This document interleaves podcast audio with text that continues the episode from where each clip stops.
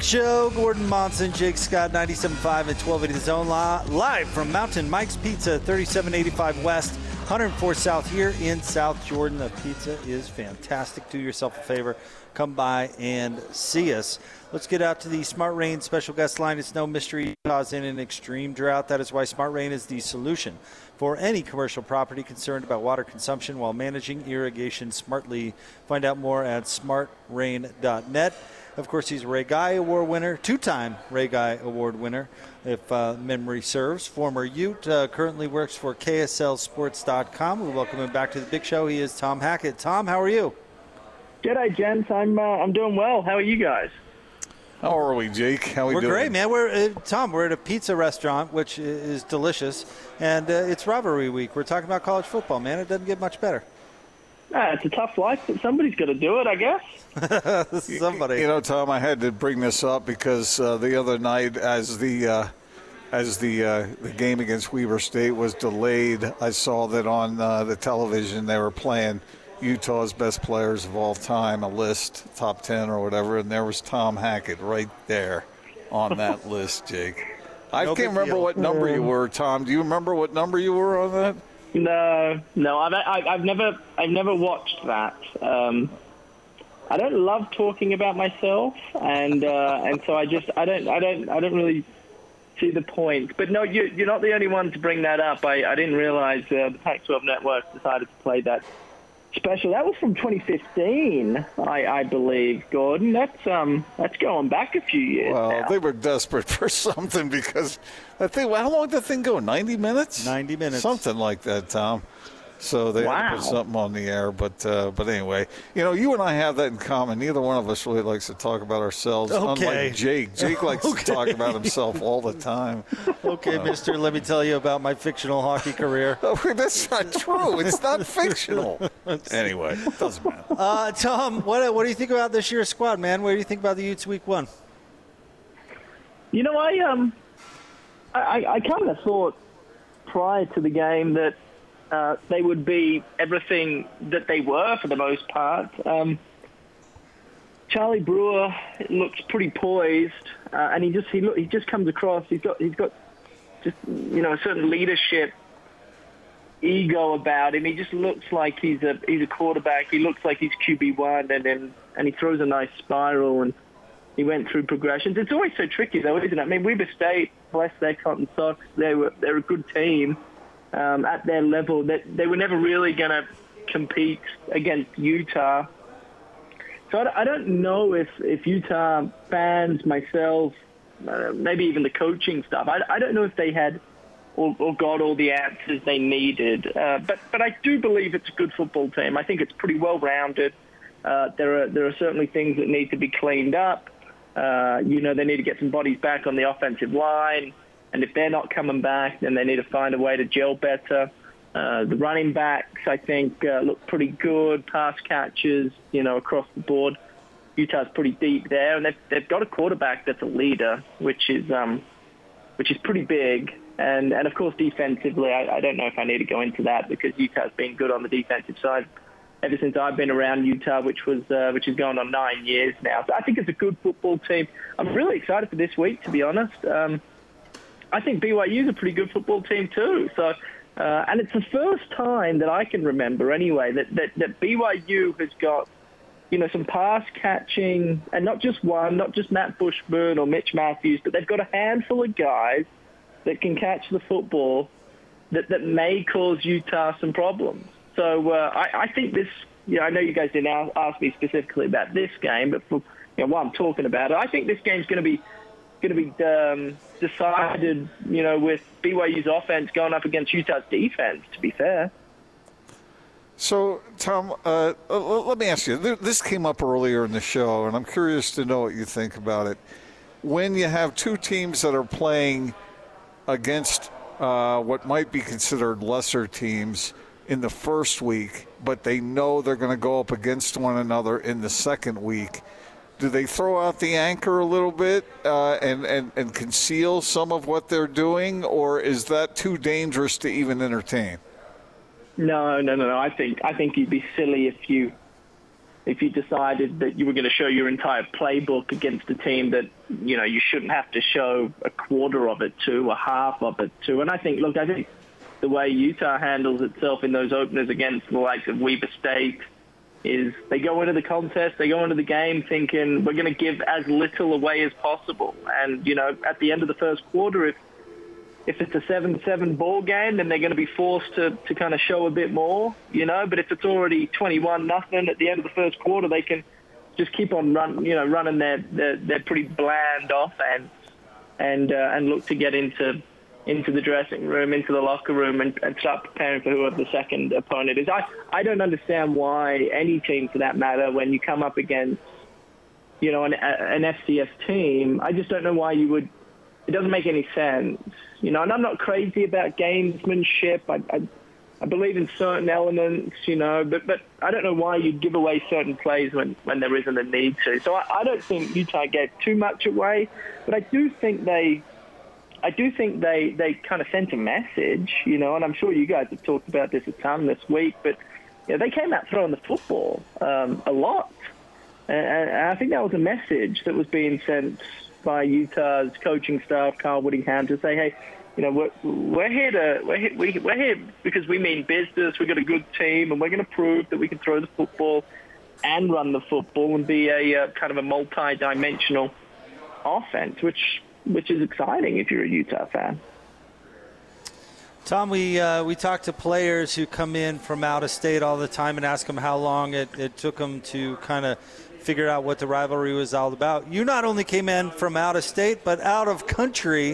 What was kind of your first impression of the rivalry, and how long did it take you to kind of figure out what it was all about?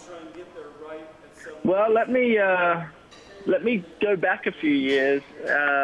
My first year playing college football was 2012. And I'm sure you guys remember pretty well kind of what that 2012 BYU-Utah game entailed. I didn't get any kicks the first two games of the season. We were coming off a loss to Utah State up there in Logan. And then, of course, it was the 2012 rivalry game where I received my first action as a college football player. And that was the game that was played up at Rice-Eccles Stadium. The fans rushed the field three times. So yeah.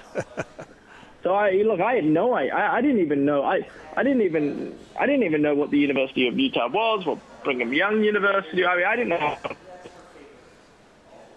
know. When I got here, I didn't even know really the rules of the game. I just knew when it fourth down and the offense was there, that's my time. But you know that game. I mean, I quickly learned the importance of that game. I mean, it's not rocket science. When you're down there on the sideline and the fans are rushing the field and the atmosphere's electric, and you just watch kind of the interaction between the two teams on the line of scrimmage, and, you know, I can't hear what they're saying necessarily, but you know it's not pleasant.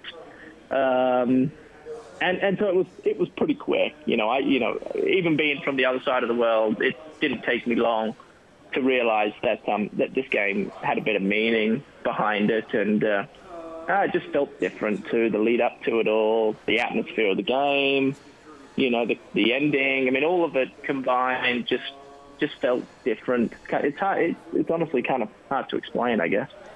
So once you collected all that, Tom, did it make you nervous in such games, or did you really not feel the nerves?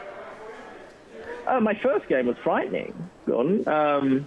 It was horrible. You know, it was horrible. I hated it at the time, and you look back on it now, and you go, man, it was actually kind of cool to think back about it. But yeah, when you're in the moment, it was frightening, scary, petrifying. I mean, it's just there's pressure. There's a lot of pressure, and you've got to figure out kind of how to best maneuver throughout all of it, or navigate yourself through all of the obstacles that kind of are in your way, I guess. So for me, yeah, it was scary. The first snap I received was at my toes. I picked it up and I threw it on the shoe, and then I had two other kicks. They're all kind of from midfield, so that was my forte anyway. So that was nice, but. You know, I guess what that game did teach me, you know, when I look back on it now is Yeah, that was probably a pretty significant moment in my career when it comes to knowing how to handle yourself through adversity and in pressure-packed situations, because that was my first taste of college football, was that game, which I don't know if there had been many people out there that could say that was their first taste of college football, was in the BYU-Utah rivalry game. But that was for me, and it certainly taught me a ton of lessons that I was able to utilize over the course of my career, and it was a memory that I'm sure I will never forget. Tom, you participated in the only bowl version of this matchup, and if memory serves, you had some. You let the trash talking go early before the game, right? Tell us about the Vegas Bowl. Oh my word! So, I guess the short story behind all of this, for those that remember, basically what happened was my good pal Andy Phillips, the kicker at the time, he was tasked with the old wide receivers coach Stubblefield, if I remember correctly. Anyway, the two of them were meant to go off to some event. I can't remember what it was called now, but it was like the pep rally or something. Anyway, I can't remember exactly what it was, but there was a speech that had to take place, and Andy was telling me if he would just, if I could just tag along, it was probably so that he didn't want to speak to Stubblefield or something the whole time. He's like, come with me, will you, man? I'm like, sure. I told him, but I'm not speaking, Andy. I'm just going to hang out the back. I'm not. So we get there, and he finds like an empty water bottle or something, or he drinks a water bottle and he has an empty one in his hand. He said, we'll play a quick game of like horse with this water bottle and the trash can that's there. And if I win, you have to speak, and if you win, you don't have to speak. And, I was like, yeah, whatever, sure. I think I'm better at basketball than Andy. But anyway, I lost. And so I had about a minute or two to come up with something to say, and that's kind of what I came up with. I don't know what was scarier, my first game against BYU or standing up there jittering over a microphone.